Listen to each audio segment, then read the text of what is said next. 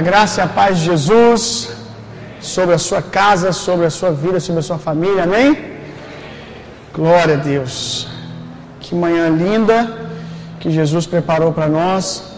Nós estamos terminando hoje uma conferência com o tema Mesa, que nós estamos falando muito sobre o poder da comunhão, o poder do discipulado e a gente também está dentro dessa série de mensagens com o título Praticando a Presença. Aí, quando coincidiu da conferência ficar dentro da, da, da série, eu falei: Nossa, eu não quero parar a série, mas tem que falar de discipulado, tem que falar de comunhão. Eu pensei até em chegar para o pessoal que está organizando a conferência e pedir eles para me liberar para que eu pregasse o tema Praticando a Presença, porque eu achei que as coisas não estavam conectadas. Mas Deus é tão bom que no primeiro dia da conferência eu vi que tem tudo a ver o praticando a presença com mesa, comunhão, discipulado. Deus é muito bom. Então nós estamos nessa série praticando a presença, que foi dividida em quatro etapas. Semana passada nós falamos do óleo da oração. Hoje nós vamos falar do andando no espírito. Depois vai ser santíssimos e por último derramando o cálice.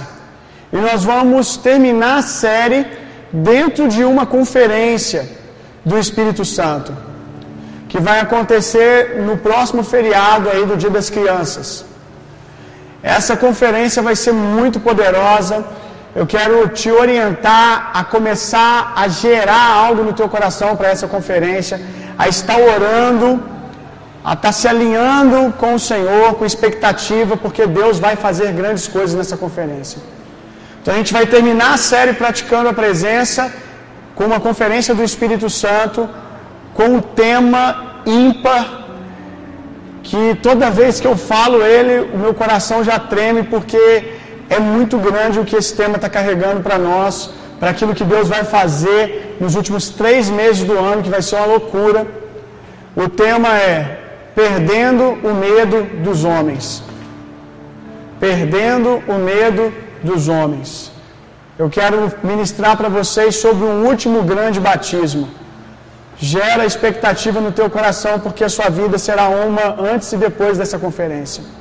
Mas você, mesmo que não saiba é, o que eu vou falar dentro desse tema, eu queria te pedir para começar a orar por isso, porque o Espírito vai começar a comunicar coisas ao seu Espírito. Aí você vai chegar aqui e as coisas vão fazer sentido quando você sentar para ouvir. Amém? Mas então vamos para o episódio de hoje.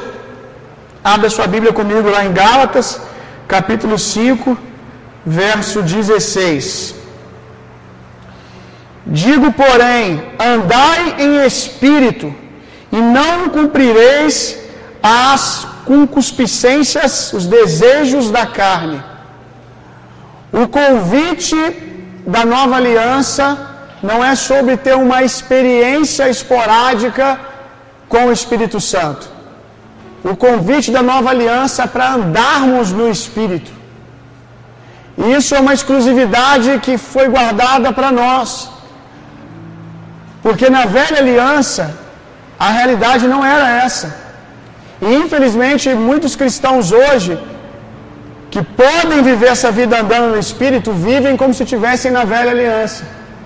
Na velha aliança, o Espírito Santo ele vinha sobre as pessoas, fazia aquilo que ele tinha que fazer, vinha sobre os profetas, eles profetizavam, vinha sobre os salmodiadores, eles salmodiavam, vinha sobre os homens, eles realizavam sinais e maravilhas, e depois o Espírito Santo se retirava. O Espírito Santo não habitava dentro, ele vinha sobre. Ter o Espírito em nós é um privilégio da nova aliança. É a promessa de Jesus: vocês receberão o meu Espírito Consolador e nunca mais se sentirão sozinhos. É essa realidade que nós fomos chamados para andar, de consolo permanente, de presença permanente. Nós podemos e devemos desfrutar disso. Agora, por que que mesmo podendo desfrutar disso, alguns não, não desfrutam. Porque a palavra também diz que aquele que semeia na carne vai colher da carne. E aqui é uma instrução: se você quer andar no espírito, é muito fácil. Pare de semear na carne e comece a semear no espírito. Tudo que você alimenta e rega cresce. Se você semeia nas coisas da carne, você alimenta as coisas da carne. Se você alimenta as coisas espirituais, você semeia as coisas, você colhe as coisas espirituais. Um exemplo de semear nos desejos da carne. Eu acredito que na maioria das vezes a gente faz isso não é só por falta de amor a Deus, é por ser tolo, é por ser ignorante. Porque não é inteligente, gente, você ficar alimentando algo que você quer matar. Não é inteligente fazer isso. E como alguns alimentam, semeiam na carne. Um exemplo: quando você é rapaz, você moça, e eu não vou falar aqui de, no nível de pornografia, mas você fica flertando com imagens sensuais, talvez até de amigos que tem lá no seu Instagram. Amigos, amigas, pessoas que você tem algum relacionamento, que constantemente postam fotos ali sensuais ou páginas que você segue de assuntos diversos, mas que volta e meia coloca esse tipo de coisa, filmes que você assiste e você está ali alimentando, não é pornografia explícita em si, mas você está alimentando, semeando na sua carne e daqui a pouco você vai colher, que é o pecado em si, é o cair.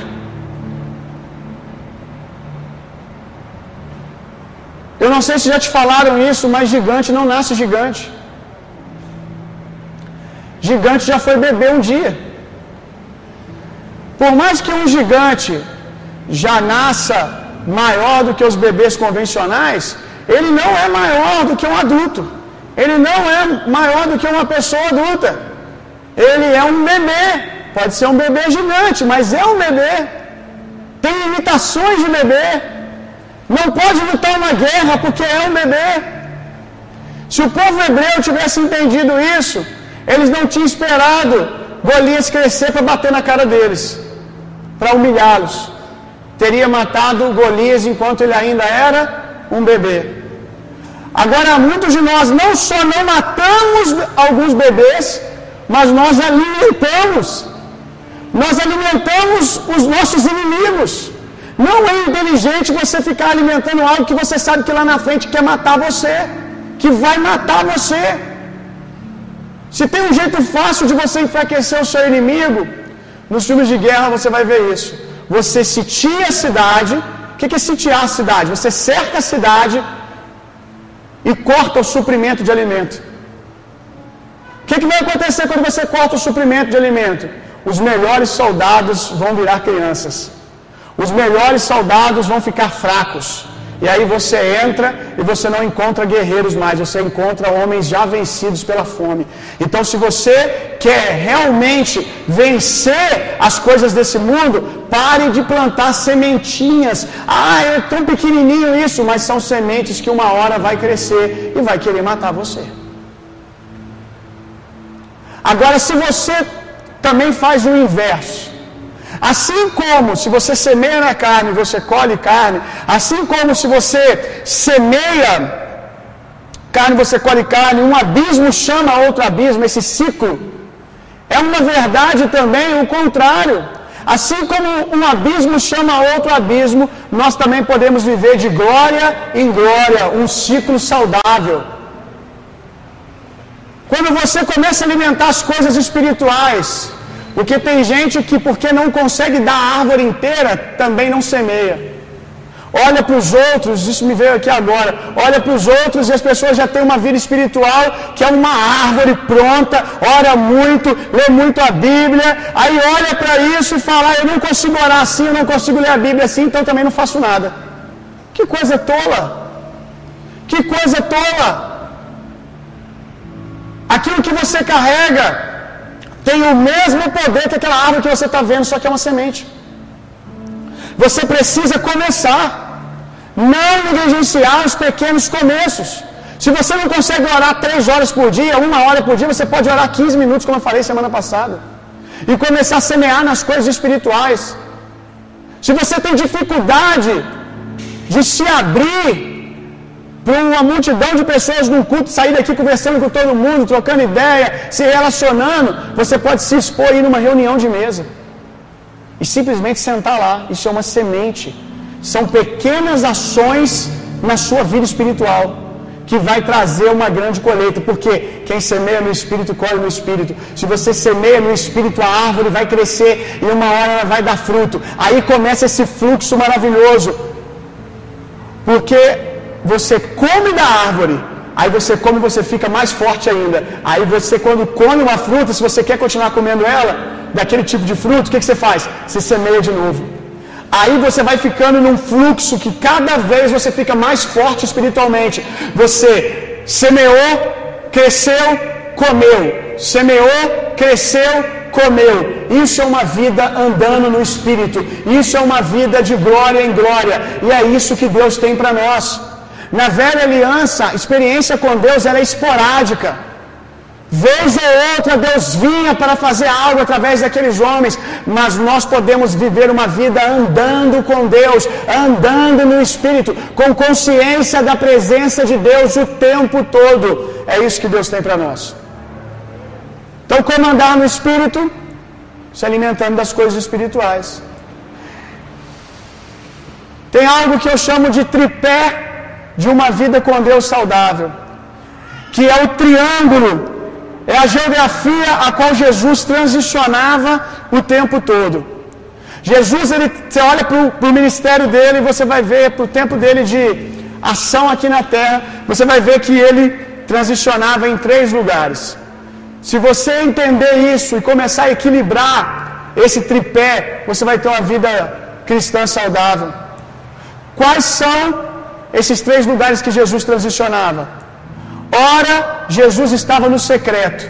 Oração, jejum, disciplinas espirituais. Fecha a porta do teu quarto, é aquilo que só você e Deus sabe. Jesus, volta e meia, estava na mesa com os discípulos e falava assim: agora não. Agora eu não vou ficar na mesa, agora eu vou para o secreto. Em outro momento, a multidão apertava Jesus, que é um outro lugar que Jesus transicionava. Jesus andava no secreto, Jesus andava na mesa e Jesus andava na multidão. São os três lugares de uma vida cristã saudável. Mas ora ele estava na multidão, mas a multidão começava a apertar demais. Tipo assim, já deu, já estou tempo demais aqui. O que, que ele fazia? A multidão começava a querer apertar, levantar ele rei. Ele saía e se retirava para orar. Outros momentos ele estava com a multidão e os discípulos, mestre, eu não entendi isso, explica para a gente aí. Aí ele falava, espera a vez de vocês. Na mesa eu explico vocês, ou seja, ele pegava, saía da multidão com os doze. Você aprendeu aqui que a mesa é o lugar dos discípulos. A mesa é o lugar dos discípulos. Na multidão, Jesus faz coisas, a multidão sente Jesus, a multidão interage com Jesus, ela é curada por Jesus, ela é liberta por Jesus, mas os segredos do coração Jesus só abre na mesa. O lugar da revelação, do multiplicar da revelação, é a mesa. Aqueles homens que estavam no caminho de Emaús, quando eles partiram o pão, os olhos do coração deles se abriram. Você tem que entender o poder que há na mesa. A mesa é comunhão, é estar com outras pessoas.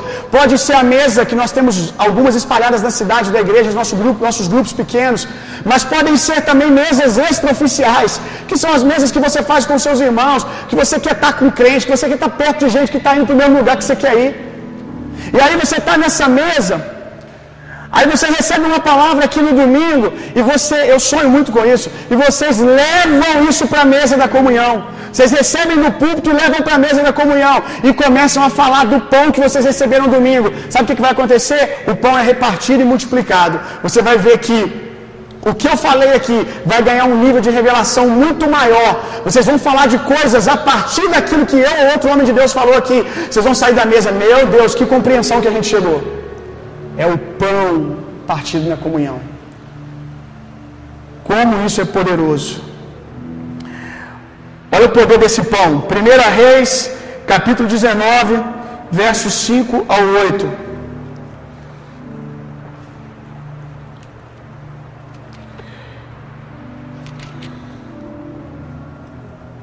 O que está acontecendo aqui é que Elias estava numa depressão profunda, depois de ser extremamente ameaçado, afrontado por Jezabel, ele cai numa depressão que vem junto com essa afronta de Jezabel, mas provavelmente uma estafa.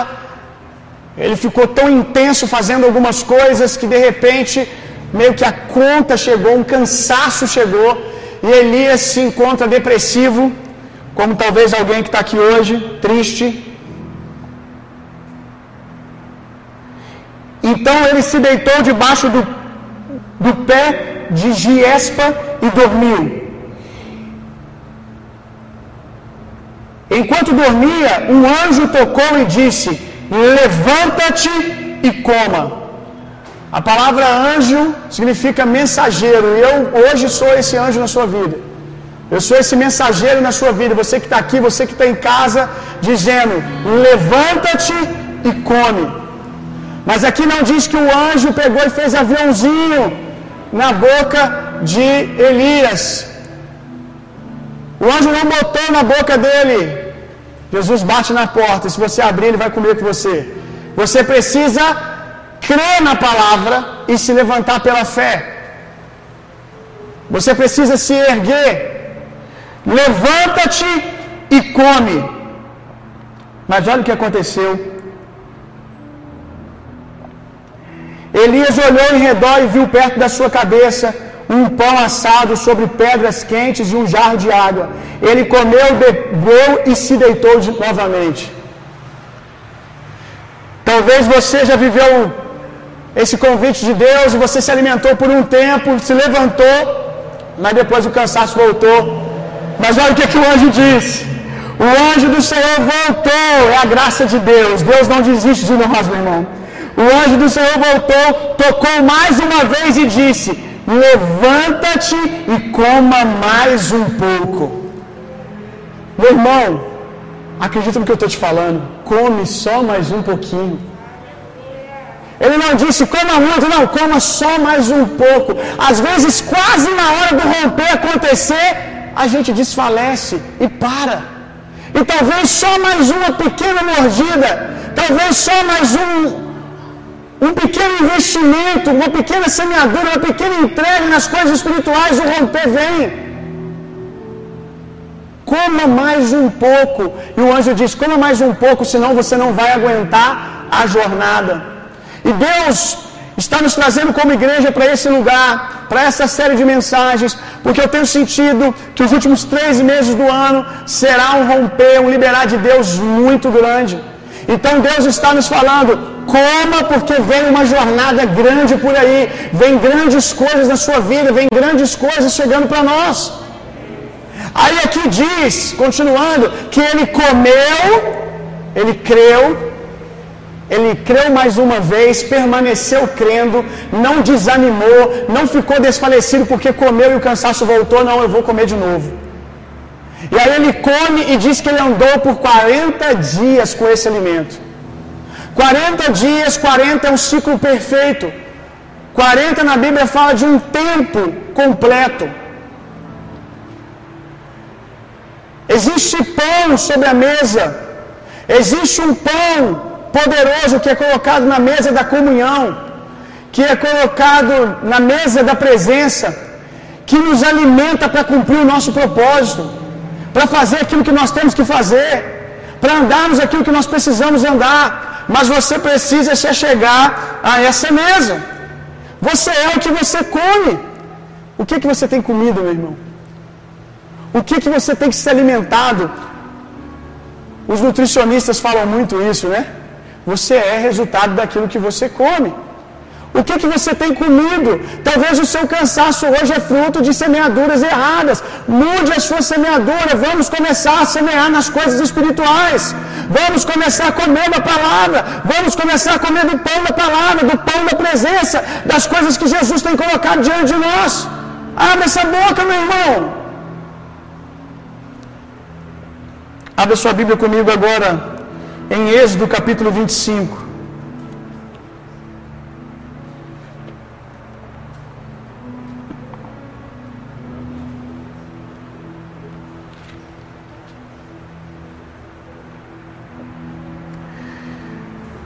Esses três lugares a gente está citando bastante eles durante essa série.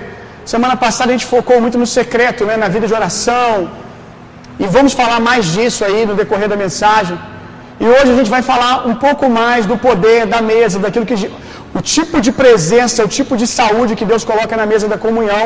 E vamos falar um pouquinho, e lá na frente falaremos mais do, do lugar da multidão que é o lugar que você vai para derramar, que você vai para liberar. Tem muita gente que fica pedindo mais e mais de Deus, eu quero mais, eu quero mais, eu quero mais. Mas o que você tem feito com aquilo que você tem recebido? Para que que você quer mais? Para que que você quer mais pão sobre a mesa? Se você não está servindo outras pessoas. A multidão não é um lugar para ficar lá. Lá em Cantares, né, diz assim, né? Tomei sol demais. Fiquei muito tempo exposta no sol sulamita. Fiquei muito tempo exposta demais no sol. Porque deixei de cuidar da minha vinha para fazer outras coisas. É aqueles que ficam demais na multidão, mas não tem secreto. Aí se queimam demais no sol. A gente precisa estar na vinha, estar na presença. Se alimenta, derrama. Se alimenta, derrama. Não pode ficar só no secreto e multidão, porque senão você fica alguém arrogante, soberbo. Você precisa da mesa, de entender que as outras pessoas também alimentam você, que as outras pessoas também têm algo de Deus para você. A mesa é esse, esse lugar de trocar revelações, de se alimentar mutuamente. Você precisa desse lugar. Talvez você diga assim, pastor, mas foi na mesa que eu me machuquei. Alguém estava na mesa e me feriu. Eu acredito que esse tipo de coisa acontece lá na frente, talvez eu fale mais sobre isso. Mas você precisa entender que a cura que você precisa também está na mesa. Tem muita gente que diz, ah, eu não, não me abro para comunhão por causa. E sempre as desculpas, na maioria das vezes, as desculpas são os outros. Ah, porque fulano, porque a gente é assim, porque as pessoas são desse jeito, e elas fazem isso, e fizeram isso. Mas no final de tudo, no final, no final, no final, a culpa não é dos outros. Esse discurso todo só denuncia o meu orgulho. O meu orgulho que não me deixa sentar na mesa com pessoas falhas, com pessoas que machucam como eu também machuco as pessoas. Entenderam o que eu disse? Então, no final, esse discurso todo só denuncia que a gente não senta por causa do nosso orgulho. Ah, porque vão me machucar. Ah, porque vai acontecer isso. Você também faz isso com as pessoas. E não vai parar de fazer se não ficar na mesa. Êxodo 25, verso 23 ao 30.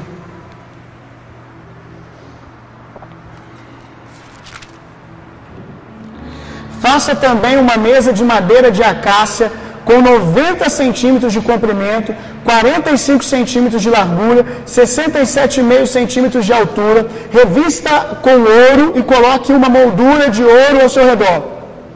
Enfeite-a com borda de 8 centímetros de largura e com uma moldura de ouro ao redor da borda. Faça quatro argolas de ouro para que para a mesa e prenda ah, aos quatro cantos, junto com os quatro pés. Prenda as argolas junto à borda para sustentar as varas que serão usadas para transportar a mesa. Diga comigo, transportar a mesa.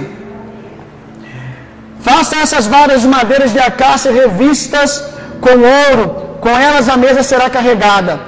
Faça recipientes especiais de ouro puro para a mesa, tigelas, colheres, vasilhas e jarras que serão usadas para as ofertas derramadas. Coloque sobre a mesa os pães da presença.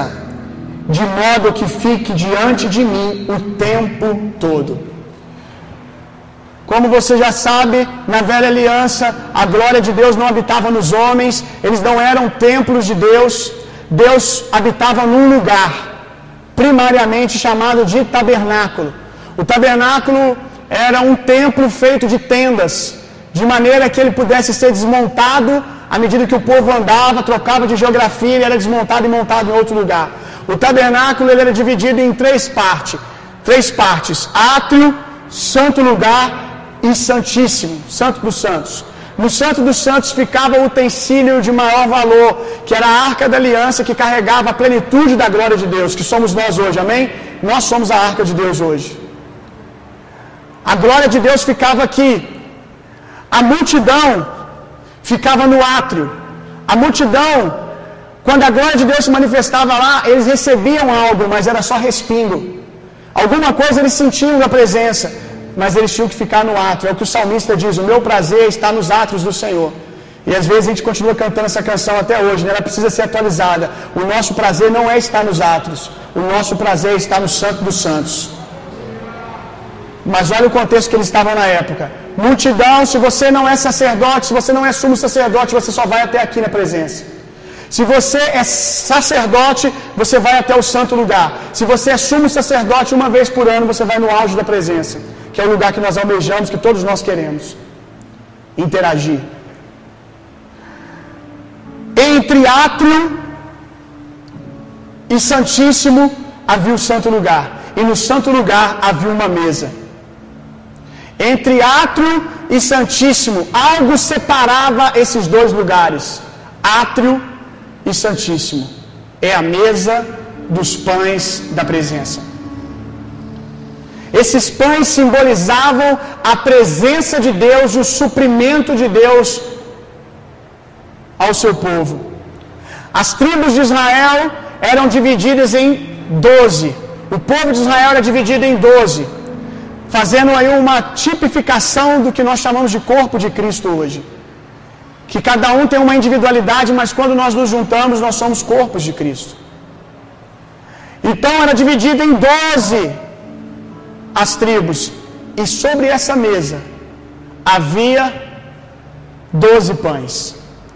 Que significa que havia uma experiência, havia uma glória, havia uma presença para cada um deles.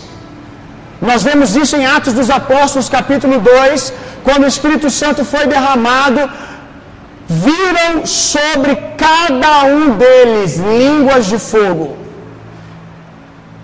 E a gente aprendeu a imaginar uma língua mesmo, né? Mas língua de fogo é um facho de fogo, gente. Língua de fogo tá mais para os crentes fofoqueiros. Aqui a língua é só porque é um fachinho assim, aí chama-se língua de fogo, uma, um facho de fogo. E havia sobre cada um deles uma chama que foi vista, até pelos incrédulos. Isso mostra como Deus é pessoal. Havia uma glória, havia uma experiência para cada um deles. Meu irmão, para cada um aqui existe uma vida disponível para andar no Espírito.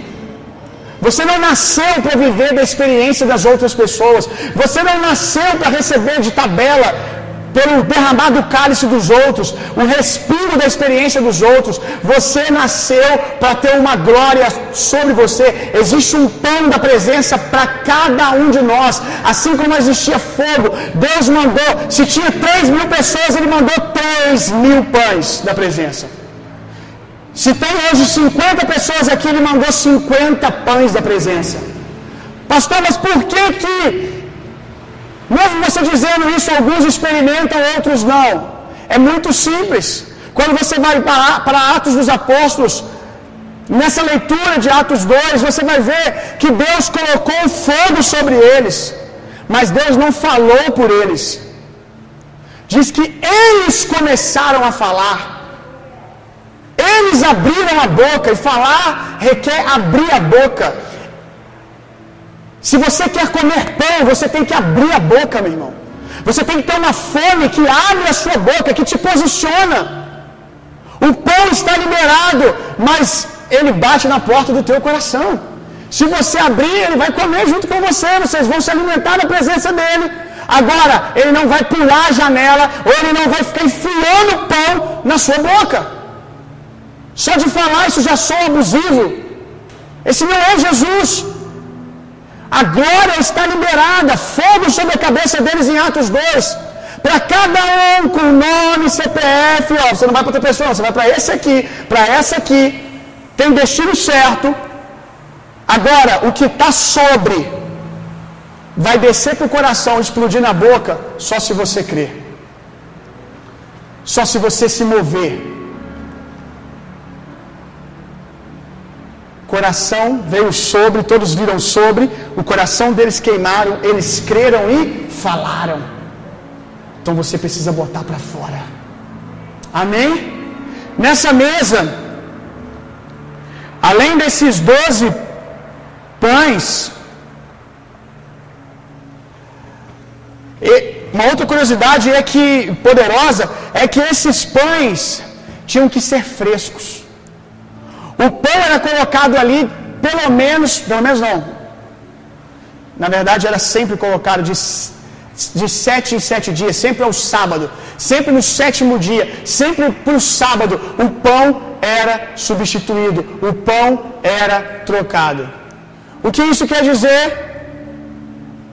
Que nós precisamos ter uma vida de experiências com Deus diária. Não é vivemos uma, uma caminhada saudosista, porque há dois anos atrás eu experimentei isso, porque há seis meses atrás, porque um ano atrás eu era assim, que eu não sei o que lá. Fica falando de pão duro, fica falando de pão dormido. A padaria de Deus sempre tem pão fresco, meu irmão. Deus não quer que você coma pão duro. Deus quer que você coma pão fresco. Esse pão, ele era substituído, o pão duro era jogado fora e o pão fresco era colocado sobre a mesa. Você não pode receber um novo agarrado com o velho.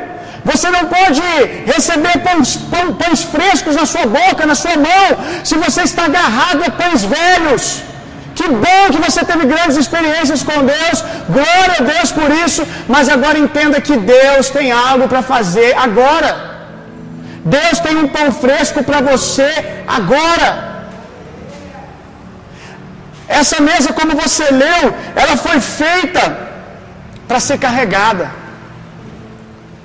A mesa, assim como o tabernáculo, não era para ficar sempre no mesmo lugar. Isso é uma figura perfeita de nós. Porque assim como o tabernáculo era um templo móvel, nós somos um tabernáculo, nós somos um templo que se move. E nesse templo tem uma mesa.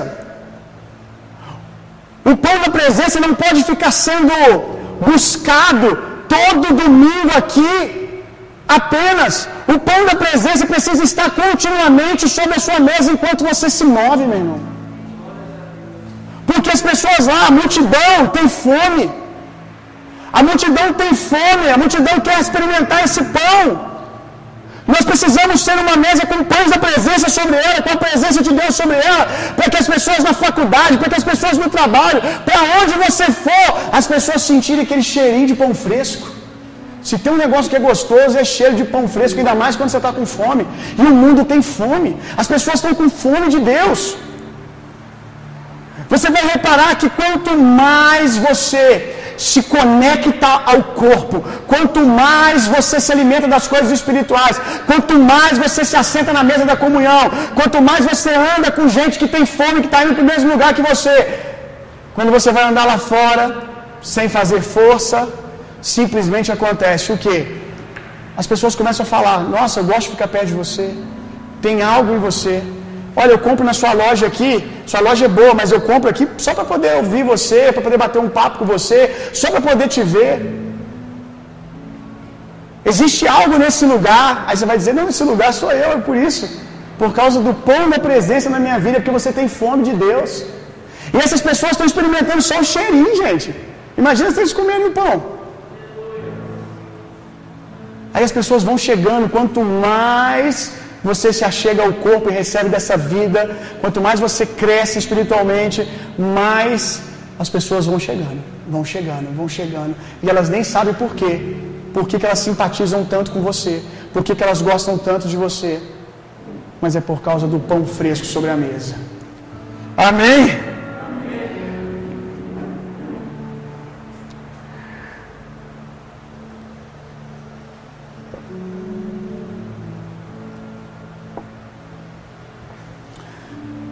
Caio estava ensinando ontem sobre a multidão, ontem, ontem de ontem, o Eric, que a multidão ela recebe alguma porção de Jesus, como nós falamos, mas os segredos, o abrir do coração, é para quem tem fome suficiente para prosseguir para a mesa.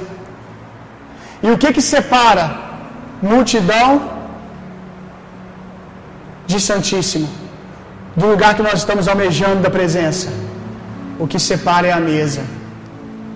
Talvez a vida com Deus que você almeja experimentar, você não experimenta por causa da mesa que você rejeita. Talvez um romper que você deseja experimentar, você não experimenta porque você não entendeu a espiritualidade da comunhão, a espiritualidade da mesa. Como que essa mesa é poderosa. Agora, também aqueles que se machucam, não porque outras pessoas assentadas na mesa vêm e os machucam, é porque eles sentam na mesa de Jesus com a motivação errada. Na mesa da presença, o alimento central é o pão. E infelizmente muitos se assentam na mesa buscando outras coisas. Buscando um network para poder romper uma coisa, um tapinha nas costas, ser visto. Tem muita gente que vem para a nossa mesa, ah, porque agora o meu ministério vai acontecer. E eu sei que desejar ver as coisas de Deus acontecer na sua vida é bom. Aquele que almeja o episcopado, o ministério, excelente coisa almeja. Mas o problema é quando você faz da mesa, que é o lugar da comunhão, da pureza da presença, um lugar de negócios. Quando você está na mesa e a sua motivação primária, primária, não é a presença, mas é negociar para que as coisas aconteçam. É dar o famoso jeitinho brasileiro. É vir para a mesa com motivações escusas. A mesa da presença, Jesus alimenta com a presença, com o pão. Mas a mesa dos cambistas, dos negociadores, ele vira. E talvez você tenha até sentado na mesa, mas volta e meia você se machuca, porque Jesus vai lá e vira a mesa. Vira tudo. Porque você vem, quantos lugares você já pulou, quantas igrejas você já foi, e talvez, só talvez, não em todos os casos, mas talvez o seu problema não seja as pessoas que estão na mesa, é que você sempre vem para o corpo com uma motivação incorreta. Você sempre vem para a comunhão com a motivação incorreta, buscando um jeito de forçar portas, de fazer as coisas acontecerem na força do seu braço. Aí Jesus vem e bagunça tudo, vira a mesa. Quantos entenderam o que eu disse? Abra sua Bíblia comigo em João 6. João 6, verso 51.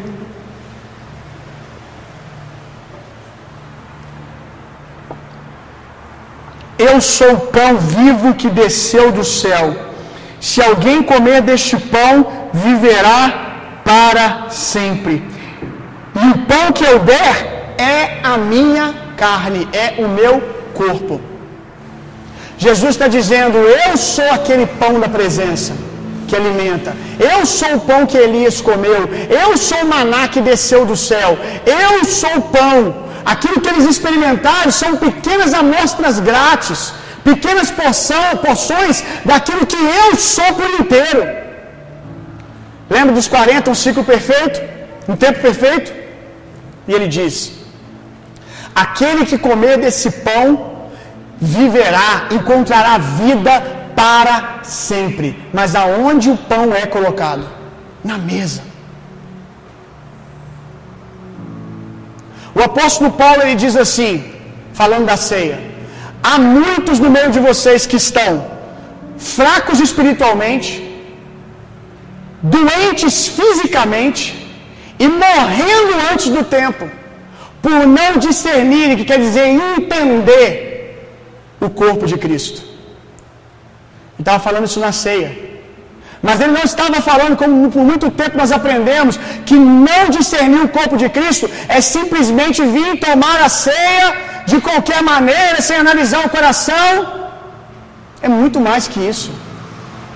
Comer do pão indignamente, comer do pão indignamente é comer o pão sem entendimento. Sem qual entendimento?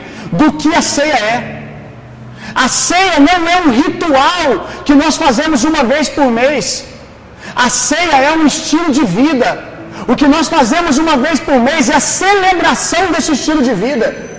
E muitos vêm e comem da ceia do domingo, mas estão fracos e morrendo antes do tempo, enfermos, porque não comem da ceia espiritual. A qual ele disse: O pão é a minha carne, é o meu corpo. Todo mundo quer a partezinha poética e bonita. Eu quero pão, eu como pão. Mas parece que a gente para e não entende que o pão é a carne que você rejeita, é o irmão que você rejeita. O pão é a carne, irmão. Ele mesmo diz: o pão é o meu corpo, o pão é a minha carne. Comer a ceia sem entendimento, indignamente, é você vir comer do pão natural que simboliza algo espiritual, de maneira hipócrita, sem viver o espiritual. Por isso fica fraco.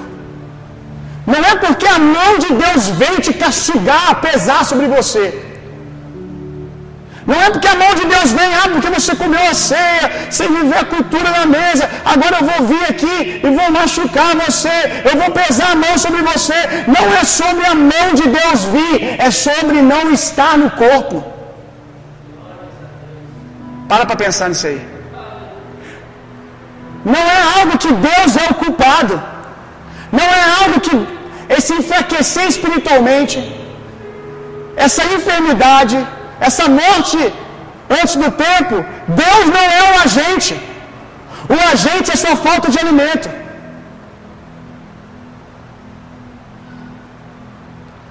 Como eu disse, o jeito mais fácil de você matar o seu inimigo é sitiar ele e não deixar ele comer. Mas também é o jeito mais fácil de você morrer. Por isso que tem gente que parece que está vivo, mas está morto. Porque anda fala, mas está fraco porque não come, porque não se alimenta. Olha como é poderosa a mesa do Senhor, meu irmão. Salmo 133 diz que um óleo fresco é derramado sobre a cabeça do sumo sacerdote, ali na figura de Arão, e desce e molha as suas vestes. Nós temos um sumo sacerdote chamado Jesus, pela ordem de Melquisedeque, então o óleo fresco veio sobre Jesus. Quantos sabem que Jesus é ungido de Deus? Jesus é ungido de Deus. E o óleo vem na cabeça e escorre sobre o seu corpo. Então quando você está no corpo, o óleo vem e toca você. Pastor, mas eu não vivo a vida no corpo como eu deveria viver e ainda assim eu tenho experimentado uma, uma unção. Eu tenho experimentado coisas de Deus, experiências com Deus. Eu acredito nisso. Mas você nunca vai viver a plenitude daquilo que Deus tem para você. Se está bom, podia ser melhor. Se está ruim, vai melhorar aqui na mesa. É totalmente possível que você viva de respingos da unção. Que você viva do transbordar de outros o meu cálice transborda. Então, quando o meu cálice transborda, quando um homem de Deus transborda, quando a glória de Deus flui, você experimenta respingos da presença de Deus.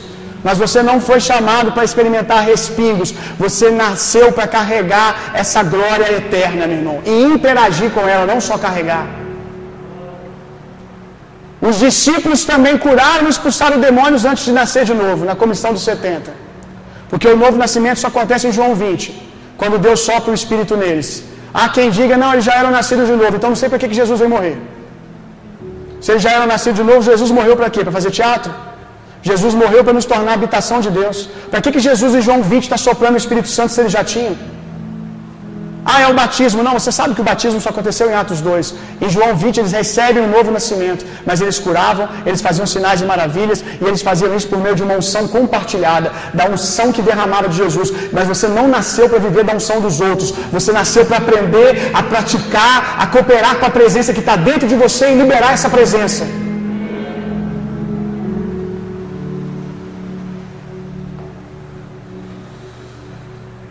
Nós somos pedras brutas, meu irmão. Nós somos pedras brutas, cheias de pontas, cheias de lascas, sendo forjadas constantemente, polidas pelo Senhor. Mas graças a Deus pela Sua graça, que Ele não espera a gente estar tá tudo polidinho, redondinho, para nos usar. Porque senão Ele não seria tão glorificado quanto Ele é. Porque Deus pode fazer um rio um, um, um mar, por exemplo, liberar água doce. E ele já fez águas amargas se tornarem doces. Deus pode fazer isso. Mas Deus prefere fazer água jorrar da rocha, porque a glória é maior. Deus prefere pegar pessoas brutas, e como diz João, do seu interior fluirão rios de águas vivas. Deus pega, pega pedras brutas e libera um rio de vida dentro de dentro delas. Então, dentro desse corpo aqui tem pedras brutas. De vez em quando você esbarra numa partezinha meio meio pontuda e você se machuca. Mas dentro dessa pedra também tem o rio de Deus. E nós precisamos desse rio. Nós precisamos liberar também diz a palavra: somos vasos de barros carregando uma glória eterna. Por mais natural que pareçamos, com todas as debilidades que há nisso, carregamos uma glória eterna. E precisamos aprender a deixar esse rio fluir.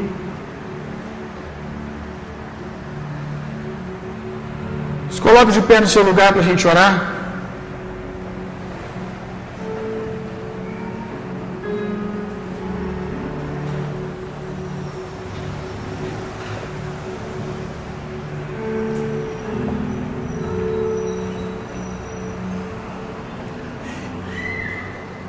Como eu estava dizendo, às vezes você não quer estar na comunhão porque você porque você foi machucado. Na maioria das vezes nós somos machucados por pessoas vestidas de sacerdote, mas que não são sacerdotes, que não são igreja. Mas é possível que homens, mulheres chamadas por Deus, nascidas de novo, nos machuquem. Que a gente faz isso também. A gente fere outras pessoas com as nossas lascas com o nosso processo de amadurecimento, a gente machuca outras pessoas também. Isso pode acontecer. Você pode ter sido machucado pelo corpo, mas é o mesmo corpo que cura você. Eu não sei aqui quem já praticou jiu-jitsu. Se você já praticou Gil, mas eu vou usar isso como exemplo, mas pode ser qualquer outra coisa que você pode se machucar com o seu próprio corpo. Às vezes você estava ali, tava, a gente estava ali rolando com alguém no Gil, e você, por esquecer, a unha tem que estar sempre muito bem cortada. Porque se você esquecer uma lasquinha da unha um pouquinho maior, não acontece só de você arranhar o outro, mas acontece de você arranhar você mesmo, de você machucar você mesmo. Em outros esportes isso é possível também. Esses dias eu estava lá, eu, eu com Farnese lá no Muay Thai lá, e de vez em quando a mão vai ficando meio frouxa na guarda. Aí eu tomei um soco na guarda, mas o soco não entrou não, foi a minha mão mesmo que entrou na minha cara. Eu me machuquei com o meu próprio corpo. E talvez você se machucou com o corpo. Mas sabe de uma coisa? Eu não precisei tomar nenhum remédio depois disso, desses episódios que eu relatei. Por quê? Porque a saúde estava no meu corpo mesmo. Outra parte do meu corpo começou a agir e me curou. Então fique tranquilo, se teve alguém para te ferir, tem alguém também para ter saúde na sua vida, amém? Se abra para isso, meu irmão. A gente terminou a conferência hoje, está terminando, e ontem tinha aqui uma parreira de uvas. Isso aqui virou uma parreira. E tinha uvas de verdade aqui. Quem veio ontem teve o privilégio de comer uva de verdade aqui, só uva linda, grande. E quando eu olhei para essas uvas, em algum momento da conferência, o Senhor falou no meu coração: Está vendo como é que essas uvas estão bonitas? Sabe por que, que elas estão assim? Porque houve uma estrutura para elas crescerem. Elas só estão bonitas assim porque elas não cresceram no chão. Tinha uma parreira. A gente ensinou que a igreja deve ser essa estrutura para que as uvas cresçam e não fiquem no chão, refém de bicho, refém de ficar pequena, de não alcançar sua plenitude. E por que vocês estão falando de discipulado? Quando vocês começam a falar do que eu amo, disse o Senhor ontem para mim, de pessoas, vocês vão ter o resultado, que é o fruto bonito. E o fruto da vide é o que nós fazemos o vinho, que é o símbolo da presença e da glória de Deus. Aí o Senhor falava comigo: quanto mais vocês se abrirem para cuidar de pessoas, para amar pessoas, mais vocês terão da minha presença. Porque não faz sentido você querer o que Deus pode te dar, poder, sem amar o que Deus ama, pessoas.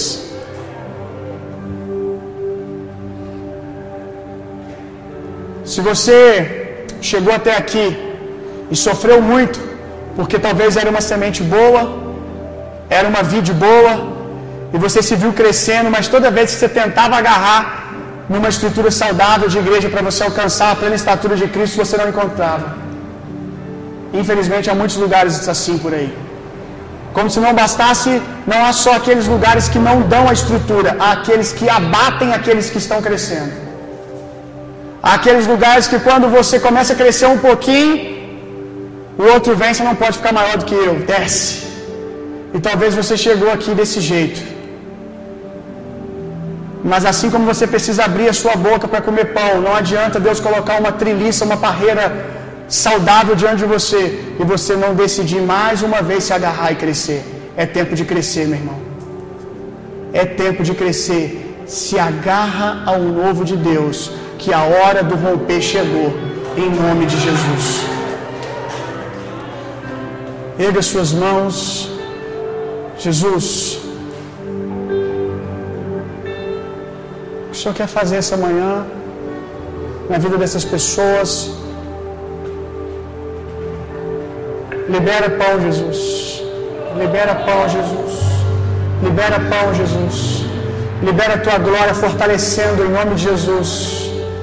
Vamos, vamos, Espírito Santo. Feche os seus olhos agora e concentre o seu coração na bondade de Deus. Por que na bondade de Deus? Porque é ela que diz que Deus quer tocar você apesar de todas as suas debilidades. Se concentra agora na bondade de Deus. Se concentra na bondade de Deus agora. Porque Deus quer tocar você, Deus quer continuar enchendo você. Vamos, Espírito Santo, vamos, vamos, vamos, vamos, vamos, vamos. Eu oro por uma glória poderosa sendo liberadas, liberada de dentro deles, Senhor. Porque eles, aqueles que nasceram de novo aqui, que são muitos, talvez todos, existe uma glória dentro deles, Senhor. Que eles experimentem, eu oro para que eles não sintam hoje apenas uma presença vindo sobre, como que vindo aqui do altar, mas eles sintam o coração deles queimar. Eu oro por um despertar, Senhor.